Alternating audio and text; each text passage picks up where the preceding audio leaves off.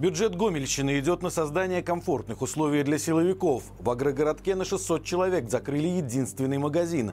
Зато под Минском открыли новый следственный изолятор. Подробнее обо всем этом в ближайшие несколько минут. Мы благодарны вам за лайки, комментарии и подписки. Именно вы помогаете распространять наши видео большему числу зрителей. В базе данных госзакупок за 2023 год зафиксировано необычно большое количество тендеров на ремонт зданий, принадлежащих Гомельскому облсполкому. Причем их стоимость разнится от десятков до сотен тысяч рублей, а общий объем бюджетных средств, выделенный на проведение ремонта, составляет 2 миллиона 600 тысяч. Например, в здании Гомельского облсполкома наибольший объем средств был выделен на ремонт зала заседаний – 188 тысяч рублей. Но основная часть денег была направлена все же на сотрудников милиции – 2 миллиона 200 тысяч рублей. Это 88% от всех расходов на ремонт здания облсполкома. Примерно треть из этой суммы пошла на комфортное пребывание гаишников. Еще одним крупным объектом в 2023 году стал ремонт зданий внутридворовой территории на улице Борисенко, 10. Здание УВД обновили не только в самом Гомеле, но и в 14 районных центрах. Причем общая сумма затрат на ремонт оказалась значительно выше обычной, выделяемой на эти цели ежегодично. Таким образом, мы наблюдаем новый тренд в расходовании средств местных бюджетов, появившийся после событий 2020 года. Теперь их направляют на создание более комфортных условий работы для силовиков, которые поспособствовали удержанию власти в руках Лукашенко. В агрогородке Засковича Молодеченского района закрыли магазин. Причина проста. Никто из продавцов не хочет в нем работать. Сроки контрактов двух прежних продавщиц истекли, и они отказались продлевать их. Все из-за плохих условий работы. Само здание магазина уже очень старое. Оно прохудилось и стало невыносимо холодным. Местные жители решили взять инициативу в собственные руки и сами пытаются найти нового продавца. Ну а пока для 600 жителей два раза в неделю в будние дни будет приезжать автолавка. Отметим, что в последнее время все чаще стали появляться появляться сообщения о нехватке продуктов в сельских магазинах по всей стране. Несмотря на то, что пропагандисты рапортуют о ломящихся полках, белорусам порой не хватает элементарных товаров вроде спичек. Теперь к этому прибавилась и еще одна проблема – отсутствие продавцов. Новый следственный изолятор под Минском начали заполнять задержанными. Некоторым узникам СИЗО номер один на Володарского выдали уведомление, что с 8 января их переведут в Калядичи. Об этом журналистам «Зеркало» сообщили родственники последственных. Критерии, по которым определяют тех, кого будут переводить, неизвестны. Некоторые рады переводу, поскольку рассчитывают, что в новом корпусе будет лучше. Другие опасаются того, что в новом здании еще не все готово и волнуются за бытовые условия.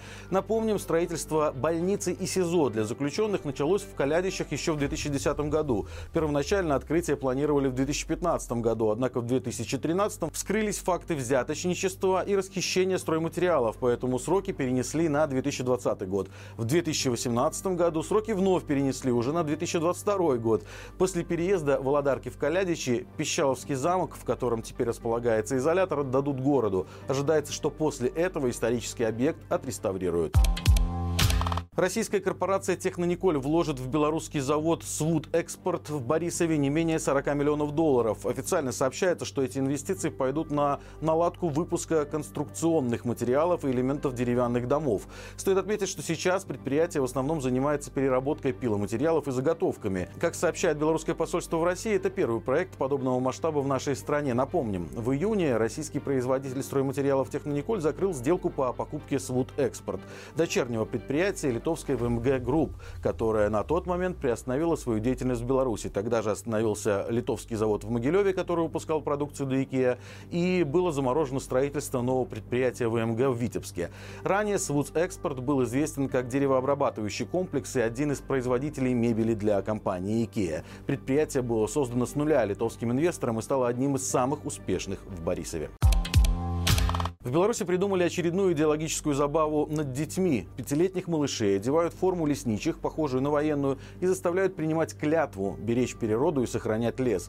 Один из подобных кадров появился в детском саду в Чаусах. По данным правозащитников, идея создавать дошкольное лесничество принадлежит лично новому министру лесного хозяйства Александру Кулику. В самих лесхозах неофициально придумку называют откровенной придурью чиновника и желанием выслужиться. Форму детям должны оплачивать лесхоза, а это тысячи комплектов комплектов одежды. Торжественные посвящения дошколят стали проводить сперва в некоторых районах страны еще в сентябре. Теперь же они проходят массово. Сообщается, что отряды детей лесоводов должны быть созданы в каждом районе до Нового года. Напомним, предыдущий министр лесного хозяйства Виталий Дрожжа был уволен в мае 2022 года. В январе 2023 его приговорили к 7,5 годам колонии за получение взятки в особо крупном размере. Однако вскоре он вышел на свободу при невыясненных обстоятельствах.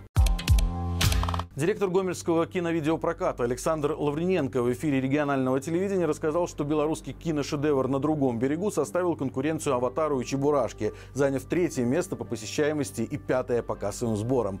По уверению чиновника, пропагандистскую ленту, рассказывающую о борьбе и страданиях белорусов в Западной Беларуси в составе Польши, в кинотеатрах Гомельской области показали для 42 тысяч человек и заработали более 130 тысяч рублей только по Гомельской области. Лаврененко назвал эти цифры совершенно потрясающим результатом, который за 19 лет руководства региональным кинопрокатом не имел аналогов. Вот только чиновник почему-то не упомянул, что явка на фильм «На другом берегу» была принудительной. Например, для школьников, студентов и работников госорганизаций. Угодившим на показы можно только посочувствовать, ведь по данным российского рейтинга «Кинопоиск» эта лента набрала 3 балла из 10. Фильм составил конкуренцию лишь другим российским пропагандистским лентам с мусорным рейтингом, типа «Свидетеля», который рассказывает российскую версию событий в Буче, и «Крымского моста» сделал сделано с любовью. Но в целом это, конечно же, прорыв и победа белорусского кинематографа. Друзья, как всегда, по понедельникам на нашем канале выходит программа «Народ спросит». В новом выпуске обсуждали с экспертами, насколько вырастут цены в следующем году. Может ли Беларусь прожить без России и запретят ли белорусам выезд за границу? Ссылка, как всегда, в описании. Подписывайтесь также на наши социальные сети, Инстаграм, Фейсбук, ТикТок и Телеграм. И получайте оперативную информацию в более коротком формате. До встречи завтра и живи Беларусь!